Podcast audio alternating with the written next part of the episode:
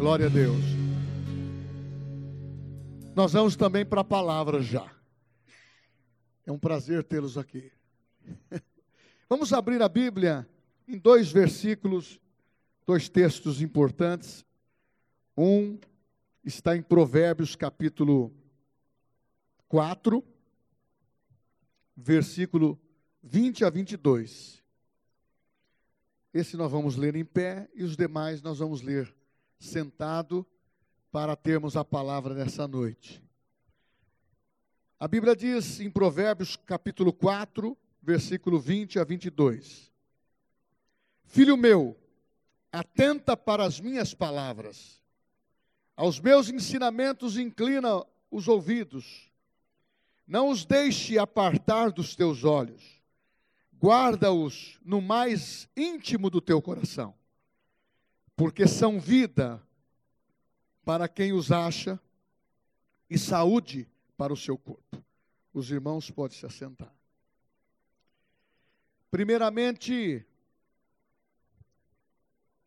aqueles que estão na sua casa, aqueles que estão recebendo essa palavra, nós que estamos aqui presentes, nós temos que entender que a palavra de Deus é o remédio para a nossa vida, tanto espiritual como material. É o nosso bom remédio. E aqueles que se inclinam para ouvir, aqueles que procuram guardar a palavra no seu coração, são pessoas que a primeira característica que é apresentado é que ele encontrou saúde, ele encontrou um abrigo para que esta palavra, que é o bom remédio, que é saúde para nós, que é salvação, saúde para o corpo físico, para nossas emoções e saúde também para a nossa vida eterna. Porque quando nós estamos ligados a esta palavra, as coisas começam a acontecer. Eu quero tratar nessa noite de um tema muito especial que é necessário. A cura não é promessa a ser cumprida. A cura não é uma promessa a ser cumprida. É um fato, já está estabelecido. Já foi designado por Deus. Já foi determinado por Deus. Nós temos um amparo na Bíblia que o profeta Isaías, 700 anos antes de Cristo, ele abriu uma cortina de uma palavra de revelação para se cumprir 700 anos depois, que é os, o capítulo 53, que nós lemos sempre. Certamente, ele levou sobre si as nossas enfermidades. Ele se fez enfermo por nós, e pelas suas pisaduras nós fomos sarados. Que palavra especial, aonde Salomão primeiro diz que é um bom remédio. Vem o profeta para mostrar o que deveria acontecer depois. Sabe por quê? Nesse período, havia uma necessidade das pessoas procurar apenas três tipos de ministérios, que eram individuais. Era o ministério sacerdotal, era o ministério de reis e era o ministério profeta. Fora esta situação, não acontecia mais nada. Mas a palavra começou a ser aberta para o povo, que é um bom remédio. Porém, as enfermidades predominavam, as perturbações e opressões predominavam, os, as nações eram subjugadas pelos mais fortes, o poder satânico imperava, havia livramento apenas para Israel, e mesmo assim tinha períodos em que havia inconstância da parte daqueles que deveriam ser fiéis. Imagina viver num mundo tenebroso em que a palavra de Deus ela era apresentada, o sacerdote comparecia uma vez por, por ano e o povo ali estava para ter uma expiação. Você imagina a dificuldade de um povo carente precisando de Deus. Alguns, é claro, se dedicavam mais. Porém, faltava, faltava essa presença de ouvir a palavra, essa presença de estarmos vivendo com a solução do nosso problema instantaneamente. Bom remédio, saúde para os nossos corpos, isso já era uma palavra que estava nas palavras de sabedoria de Salomão. Ele via que em Deus poderia se alcançar todos os milagres, mas a palavra de Deus não estava sendo divulgada para todos. Vem posteriormente, com anos bem à frente, vem Isaías profetizando. Tudo isso vai terminar, as coisas vão acontecer, a palavra de Deus não vai ficar tão tão escassa assim, tão difícil assim, porque vai nascer alguém, vai nascer um homem que vai ser o representante para libertar, para livrar o homem do pecado, livrar o homem da enfermidade. Isto estava apontando para Jesus. E esse Jesus veio e começou os milagres a acontecerem. E eu quero abrir em Lucas capítulo 6 com vocês. Aonde fala de um homem em que começou a entender, porque Jesus estava mostrando o que ele veio fazer. Ele veio trazer libertação, ele veio trazer salvação. E aqui entra no cenário um homem que precisava de ouvir a palavra precisava de assistência, mas ele não tinha. Mas quando ele ouviu falar de Jesus, as coisas dele, as coisas da sua vida mudaram. Porque a palavra falou no coração dele. Lucas capítulo 6, versículo 6 em diante. Sucedeu que, em outro sábado, entrou ele na sinagoga e ensinava. Ora, achava-se ali um homem cuja mão direita estava ressequida. Os escribas, os fariseus, observaram-no, procurando ver se ele faria uma cura no sábado, a fim de acharem o que o acusar. Mas ele, conhecendo-lhe os, os pensamentos, ele, Jesus, disse ao homem de mão ressequida: Levanta-te e vem para o meio. E ele, levantando-se, permaneceu de pé. Então disse Jesus a eles: O que vos parece? É lícito no sábado fazer o bem ou o mal? Salvar vida ou deixá-la perecer? E fitando todos os ao redor, disse ao homem: Estende a mão. Ele assim o fez, e a mão lhe foi restaurada. Mas eles se encheram de furor e discutiam entre si o quanto o que faria a Jesus. Irmãos, Jesus surgiu por uma, um cumprimento das Escrituras. Essa história você conhece. Jesus veio profeticamente para cumprir tudo que a Escritura dizia a seu respeito. E a seu respeito focalizava o centro da sua vida: salvação, libertação, eu vim para aqueles que são doentes. Eu vim para aqueles que precisam de médico. Eu vim para aqueles que precisam de salvação. Eu vim para aqueles que precisam de arrependimento. E ele pregava: arrependei-vos e crede no Evangelho. Porque o Evangelho é boas novas, é, são boas notícias. E quando Jesus começou a falar, este homem que está no cenário dessa história, com uma mão ressequida, ele era uma pessoa totalmente discriminada. Porque um dos conceitos do judeu, do povo de Israel daquele tempo, ainda pendura num, em uma classe do, do, dos judeus ortodoxos, que uma pessoa que tem algum defeito, que tem alguma doença no corpo, possivelmente, ela é rejeitada, está dentro desse quadro, porque ela está em pecado. A primeira leitura que eles tinham está em pecado. Mas essa não é a leitura cristã que devemos fazer. Mas é um dos conceitos que nós sabemos que a origem das enfermidades, ela é fruto de pecados.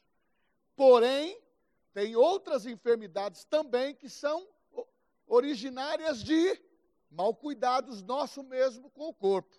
A nossa maneira de se alimentar, a nossa maneira de se portar, a nossa maneira de ingerir as coisas. É claro que se você começar, nós temos ministrado libertação sobre a vida de alcoólatras, sobre a vida de viciados. Pensa bem, uma pessoa que toma 51 todo dia, a condição que está o fígado dessa pessoa a pessoa que fuma, outros que fumam outras coisas, são viciados em, em, em entorpecente, precisam de libertação. Outros têm enfermidade de bronquite, outros têm enfermidade de é asmático, outros têm problema de câncer. Mas da onde vem isso? O príncipe desse mundo é Satanás. É ele que semeia catástrofe e tem prazer de colocar enfermidade. Deus não.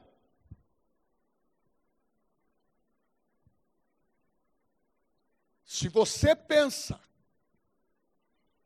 que Deus, que Jesus, coloca enfermidade nas pessoas para depois tirar, você está pensando errado. E se você pensar assim, pode já comprar o seu caixão. Sabe por quê? Porque nós também lemos um texto da Bíblia que fala assim: aquele que começou a boa obra há de terminar. Então ele tem prazer que você morra? Não. De Deus só procede boa dádiva. De Deus, de Jesus, do Espírito Santo. Ele não põe uma enfermidade e depois tira. Não. Aqui está mostrando este homem de mão ressequida, ele não podia parar para conversar com ninguém. Ele não podia entrar na sinagoga, ele era rejeitado, discriminado. Ele estava numa posição de contaminação. E quando ouviu falar de Jesus, houve um despertamento. E este homem ficou tão impactado que ele quebrou as regras de saúde do povo judeu. Ele entrou na sinagoga. Um homem que não podia ser visto pelas suas famílias, pela sua condição que estava, era um homem rejeitado. Mas ele aparece na igreja. Hoje, a igreja é um grande hospital. A igreja ela atende pessoas de todo tipo de portadores de enfermidades, de opressão porque ela é a fonte da libertação no nome de Jesus, e nós não podemos fazer acepção de pessoas, porque ele mesmo disse isso. Nós não fazemos. Ele cura o corpo, Jesus, ele cura a alma, ele cura a tua vida espiritual, porque você passa a entender aquilo que você não compreendia, que é a palavra de Deus. Muitas pessoas aí fora lê a Bíblia e não entende. Ouve e não entende. Tem a Bíblia e deturpa daquilo que ouve. Mas a palavra, quando ela é entendida como boas notícias, como poder de Deus, Romanos capítulo 1, versículo 16. Paulo dizendo: Eu não me envergonho do evangelho do Senhor Jesus Cristo, porque é poder de Deus para todos aqueles que creem. Ó, primeiro dos judeus, depois dos gregos, dos gentílicos. Então, a palavra de Deus está sendo pregada, e Jesus olha para aquele homem com a mão ressequida. Este homem foi atrevido, este homem foi ousado. Ele ficou numa posição onde Jesus teve olhar para ele. E é tão interessante que quando Jesus o viu, Jesus também estava numa posição privilegiada. Ele entrou e estava centralizando o lugar aonde estava fácil de estar em evidência, pregando a palavra. E os, os fariseus, os saduceus, eles ouviam a Jesus para condená-lo. Você, você ouviu a história. Pode ele fazer algum milagre hoje? E Jesus respondeu, porque conhecia os pensamentos dele. Eu, no sábado você pode matar, você pode dar vida, você pode, você não pode dar o bem-estar para alguém. Foi quando ele disse: Vem para o meio. Vem para o meio. Ele foi. Jesus disse para ele: Levanta-te. Levantou. Estava sentado. Estende a tua mão. Estendeu. E a sua mão, que era seca, fala desse membro, que era a mão direita. Você vai pensar assim, pastor, o senhor está é, chutando que era a mão direita? Não, é a Bíblia que diz. Se você lê em Mateus capítulo 14, fala essa história. Se você lê Marcos capítulo 3, fala essa história.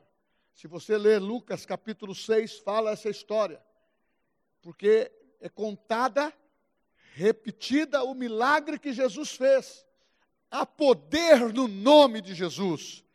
Ele antes era desconhecido, mas quando os milagres começaram a surgir, o nome de Jesus ecoava para todas as aldeias e cidades. E aquele homem veio e ele disse: Levanta-te. Você o encontra na Bíblia sempre. Jesus falou da mesma maneira para a menina que estava morta, a filha de Lázaro: Levanta, menina. Levanta, Talita. Levanta. Jesus falou mais duas vezes sobre isto. Quando cura, tem que ter uma atitude. Levanta, faz a tua parte. E ele, para uns, perguntou: O que queres que eu te faça? Para outros, estende a tua mão. Para outro, pega o teu leito e vai embora. Mas antes ele estava deitado. Ele falou isso para o paralítico, que está em João capítulo 9 diante do, po, do poço de Betesda. Levanta-te. Então eu quero te dizer que a palavra desse Cristo, o milagre e cura não cessaram. No Velho Testamento houve milagres e poderes, manifestando o poder sobrenatural de Deus. Mas falando de curas, você vê poucas curas. Mas quando Jesus foi introduzido, ele trouxe livramento, porque o povo estava enfermo, o mundo tenebroso, o mundo jaz do maligno, e ele veio para trazer cura, e a multidão acompanhava, porque um era paralítico, o outro era leproso, o outro tinha problemas de saúde, e ele, diz a Bíblia, em João capítulo 6, seguia a Jesus grande multidão, porque ele fazia milagres, sinais sobre os enfermos. Ah, você quer ver o povo, o povo se maravilhar? É ver sinais. Por isso que Jesus disse: esses sinais acompanharão aqueles que creem. Mas nós que já temos a palavra e sabemos que Ele é o Cristo, que nos deu graça, primeiro passo que você tem que entender: Ele não só trouxe cura para o corpo, a Bíblia diz que a cruz que ele suportou levou primeiramente os nossos pecados. É o lugar onde houve perdão de pecado e houve livramento para a cura do corpo. Por isso que o apóstolo Pedro, em 1 Pedro 2,24, diz: pelas suas pisaduras nós fomos sarados. O próprio Jesus eh, repetiu o mesmo texto de Isaías 53. Justamente é para você gravar, é para mim gravar, é para mim ter no coração, é para mim ter na mente, é para que eu não me aparte desses princípios da palavra. Primeiro, tem que vir o diagnóstico de Deus. Porque cura. Cura é um direito que você adquiriu em Cristo Jesus na cruz do Calvário. A cura não é apenas uma promessa.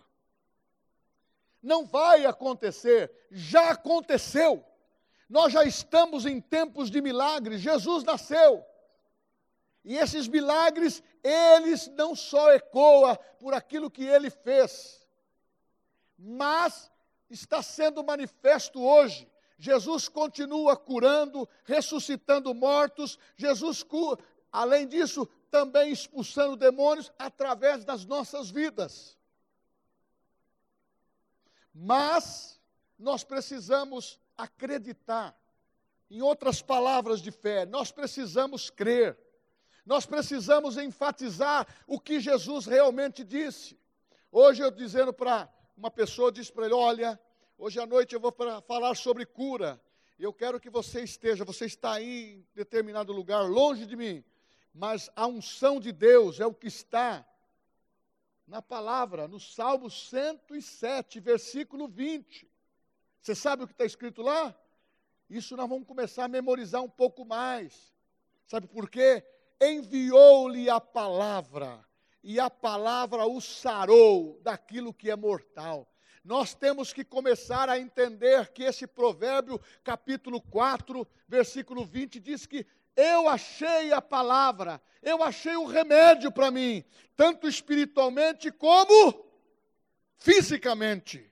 Eu sou liberto dos meus pecados, porque Jesus os levou, e você da mesma forma. Então, voltando àquele momento, a enfermidade, ela é analisada hoje ainda por muitos irmãos. Olha, ele está passando essa dificuldade, essa, ele está passando essa enfermidade, é porque ele, ele pecou. Nós não podemos fazer essa análise. Pode, pode até acontecer que é fruto de um pecado de desobediência, porque todo pecado é perdoado, mas tá uma, tem uma consequência. Só que essa avaliação ela é, é muito dramática, partindo do homem. Por isso que a Bíblia fala: não se estribe no seu próprio entendimento. O entendimento, meu irmão, em qualquer nível, ele cura, Ele liberta, e Ele está pronto sempre para atender o pecador e transformá-lo e curar toda sorte de males.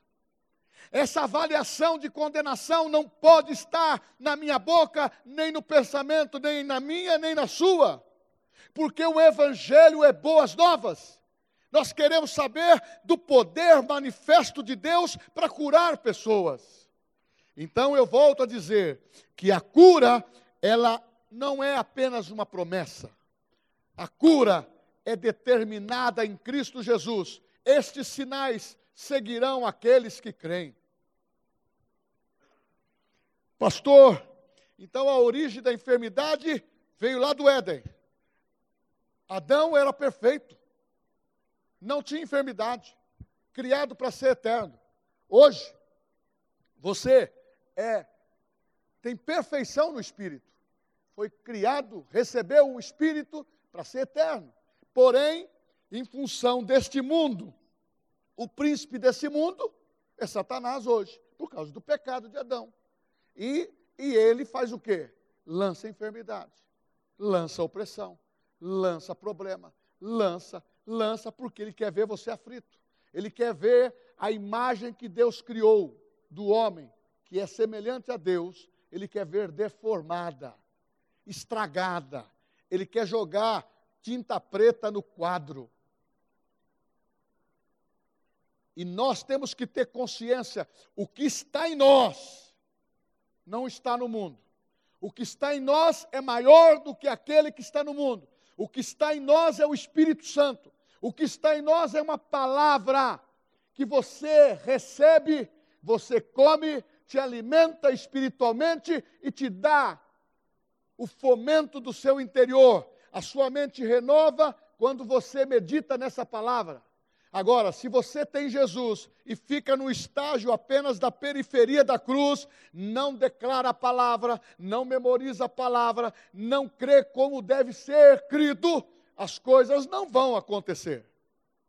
As coisas acontecem por meio da fé, de você crer, de você determinar o que a palavra diz.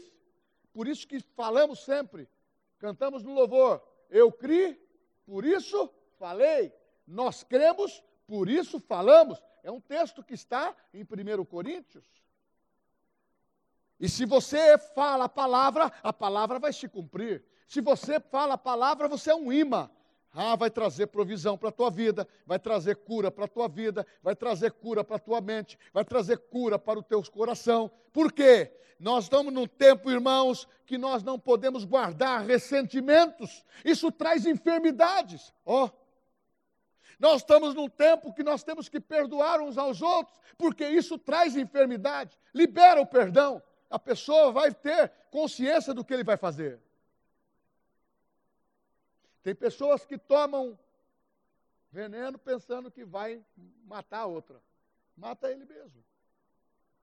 Esse negócio, ressentimento, esse negócio de guardar, essa sensibilidade de emoção que muitas vezes nós temos, ou muitas vezes uma situação familiar pendura meses, porque o homem é tão sensível que ele fica magoado o mês inteiro. A mulher é tão sensível que ela fica magoada o mês inteiro. Os filhos são tão sensíveis que criam uma série de problemas e isso vai se postergando. Meu irmão, nós estamos agora num tempo em que temos que ter pressa para se arrepender. Nós temos que ter pressa para aprender. Nós temos que ter pressa para não ter ressentimento. Ah, mas a pessoa me falou uma coisa que eu não gostei. Meu irmão, nem tudo nessa vida você vai gostar. Ou você pensa que eu, como pastor, mesmo pregando a palavra de Deus, orientando pessoas, você pensa que o meu escutador não, não tem que engolir muito sapo? Por amor a Jesus? Caminhar uma milha, como Jesus disse, caminhar duas, caminhar três, pegar, pôr nas costas, pôr no colo e caminhar. É isso que nós temos que fazer. A Bíblia diz isso. Ah, mas não sei onde está escrito. Eu vou lembrar você. Está em Gálatas capítulo 6, que você deve levar o seu próprio fardo. Mas a Bíblia diz que você precisa levar os fardos uns dos outros. Assim cumprireis a lei de Cristo. Jesus, quando chamou aquele homem, ele também estava sendo discriminado. Eles queriam motivo para matar Jesus, para prendê-lo, mas Jesus foi ousado. Eu vim para que tenhais vida e vida em abundância. Em outras palavras, não importa o que eles vão pensar. Tem hora que o evangelho tem que predominar.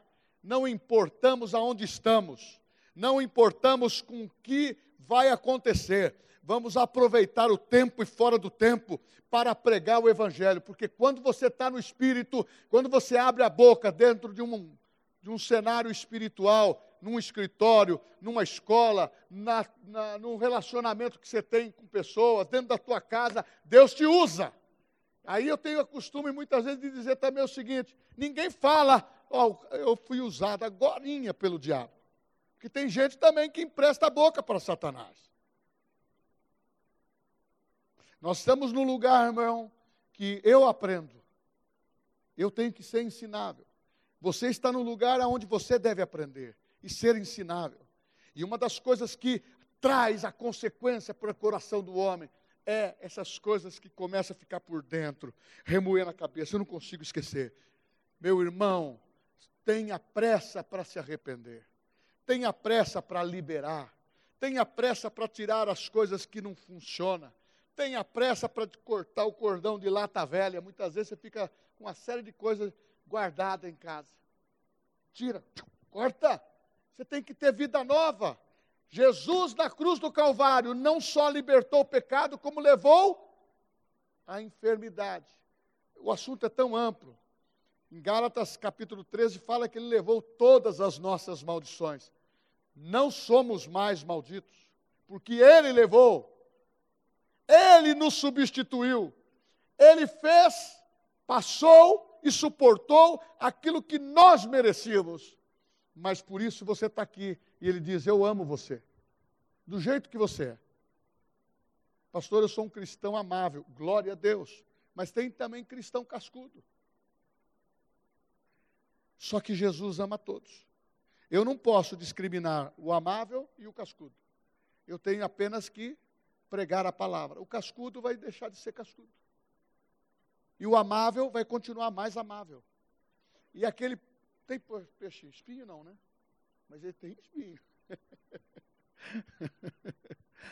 e na realidade nós precisamos estar sensível à voz de Deus. E vai. Se ele realmente faz isto, ele trouxe aquela pessoa para ficar onde? Não, vem aqui, eu vou atender você aqui, porque eles estão me. Olha, eles estão me perseguindo. Eu tenho que falar com você às escondidas. Vem aqui, conta para mim. Ó oh, Jesus, eu estou com a minha mão ressequida. Eu sou discriminado, o senhor sabe aqui na lei, eu não posso, eu sou imundo. Eu estou sendo prejudicado. Jesus não fez isso. Vem aqui. Você está me ouvindo agora, filho? Senta aqui. Vem. Fica em pé, levanta-te. Estenda as tuas mãos. E na mesma hora ele foi curado. Qual a importância que Deus dá para mim e para você? Toda. Eu não merecia estar aqui. Uma das coisas que eu sempre passo na minha cabeça, eu lembro de onde eu saí. Você se lembra de onde você saiu? Eu não me esqueço. Tem hora que eu, se começou a empinar, eu lembro de onde eu saí. Eu lembro das oportunidades que eu tive. Eu lembro de quem foi um instrumento de Deus para ser bênção para a minha vida, para a vida da minha família. Nós temos que entender que quando você dá honra para uma pessoa, você é colocado em dupla honra. Se humilhar-vos debaixo das mãos poderosas de Jesus, Ele é que exalta, e é o diabo que humilha.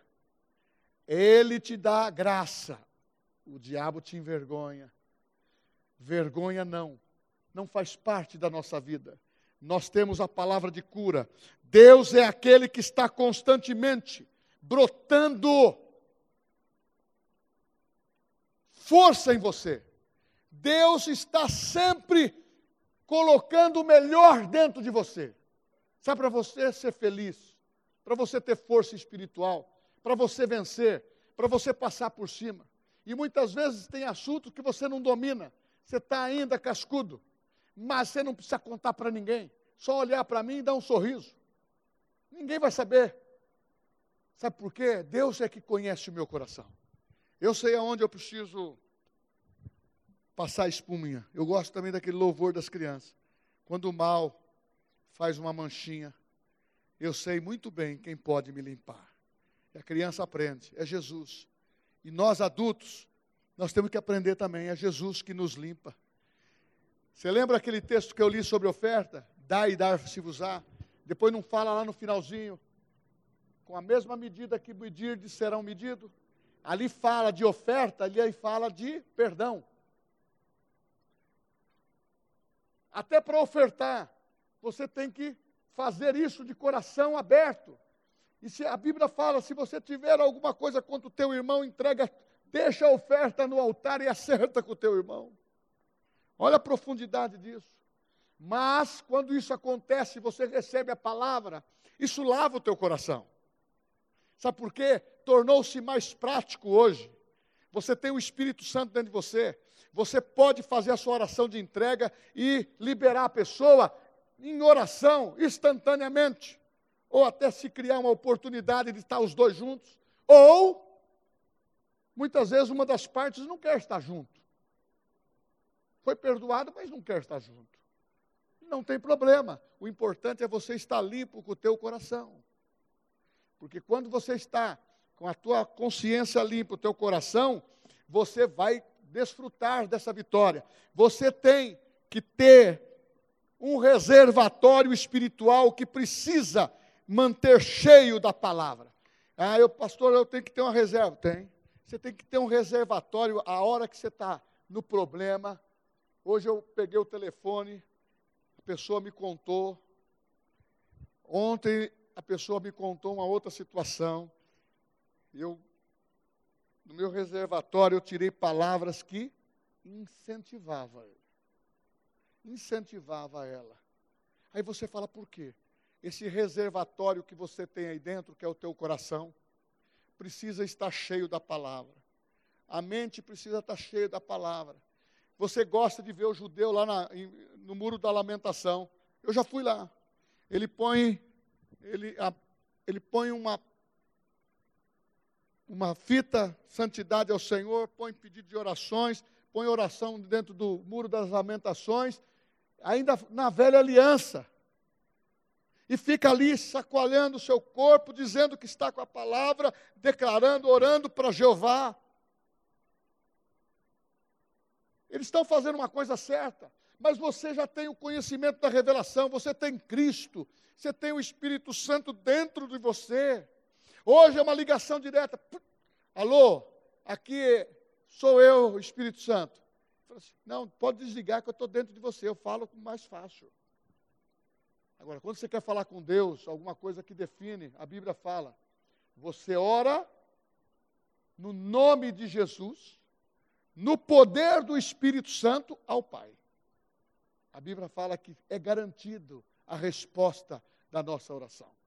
Então temos que ter o reservatório limpo, pronto, cheio. Oh, aleluia! Aquele homem estava com um membro do seu corpo totalmente atrofiado, não tinha esperança alguma, mas teve alguém que acreditou nele. Teve alguém que acreditou em mim. Tem alguém que acreditou em você. Eu não estou dizendo que você era mendigo. Nós temos alguns mendigos que são salvos por Jesus e, e aceitam a oportunidade e saem disso. E, e tantas outras experiências. Você lembra quando nós fazíamos os trabalhos na praça? Meu irmão, você lida com pessoas de todo tipo. Todas essas pessoas precisam de Deus. No Velho Testamento, a pessoa andava perturbada. Quantas pessoas chegou perto de Jesus? Eu preciso disso, outro disso. Um jovem chegou e o pai estava desesperado. Mestre, Jesus, esse menino, ele é meu filho. De uma hora para outra ele fica aí, perturbado ele se lança na água, se lança no fogo, cai no chão, espuma. Hoje tem uma doença que a gente sabe que é epilepsia. Mas todo tipo de doença pode ter também espírito de enfermidade. E Jesus olhou e expulsou aquela, aquele espírito maligno que estava na criança. Então, a gente tem que ter discernimento quando é alguma coisa que fere a carne, alguma coisa que oprime o espírito ou possui o coração da pessoa. Agora, crente não é possuído por diabo, por demônios. O crente batizado no Espírito Santo, ele não vai ser nunca mais. O demônio só vem, ele só possui aquele que não nasceu de novo. Porque não, não nasceu de novo, ele está com o espírito morto, ele está com as emoções ativas e o corpo. Ele vem e possui. Agora, nasceu de novo, tem o Espírito Santo, é batizado no Espírito Santo, ele não pode tocar mais. A não ser que você renuncie tudo. Aí é problema seu. É escolha. Só que na área da cura, Jesus fez isso para que você não seja mais enfermo. Irmãos, eu estou falando de alguém que não é apenas para o futuro. Eu estou falando de alguém que pregou há dois mil anos atrás e a palavra dele está tão fresquinha que a Bíblia fala que mil anos para Deus é como um dia. Faz dois dias que ele viu Cristo, o filho dele, morrendo na cruz do Calvário. E você pode até pensar assim, mas pastor, que coisa de coisa maluca. Sim, Adão morreu com 930 anos. Ele morreu no mesmo dia que nasceu. Para Deus é um dia, é mil anos. Você já pensou assim? Para nós, o tempo é grande. Para Deus, o cromos que a gente fala. É o tempo do homem. O kairós é o tempo de Deus. O tempo do homem, você não tem tanto entendimento. Passa 70, 80 anos, 90 anos, já viveu o que, que deveria viver. Mas o tempo de Deus, Ele criou você e eu para ser eterno não é para ser enfermo, não é para ser miserável, não é para viver em pecado, na prática do pecado. Pelo contrário, ele trouxe vida e a trouxe em abundância. E eu acabei de te dizer para você que Deus é aquele que está constantemente dando força para você. Vai, meu filho. Ele tem prazer. Vai, meu filho. Vai, você consegue. É como se você trouxesse o seu filho aqui e colocasse várias bolinhas na mão dele, muitas, e ele está tentando carregar todas, mesmo que caia uma na mão, da sua mão. Você, como pai, fala: Não, filho, eu acredito em você. Você pega ela, volta. Ou carregue um pouco, aquelas que você consegue. Sabe por quê? Deus olha para você e vê capacidade, Ele vê você curado, Ele vê você próspero, Ele vê você feliz, Ele vê você sem os problemas, Amanhã você diz, pastor, o senhor não conhece, eu estou com vários pepinos por aí. É escolha, filho. É escolha errada. É decisão errada. Então nós precisamos mudar.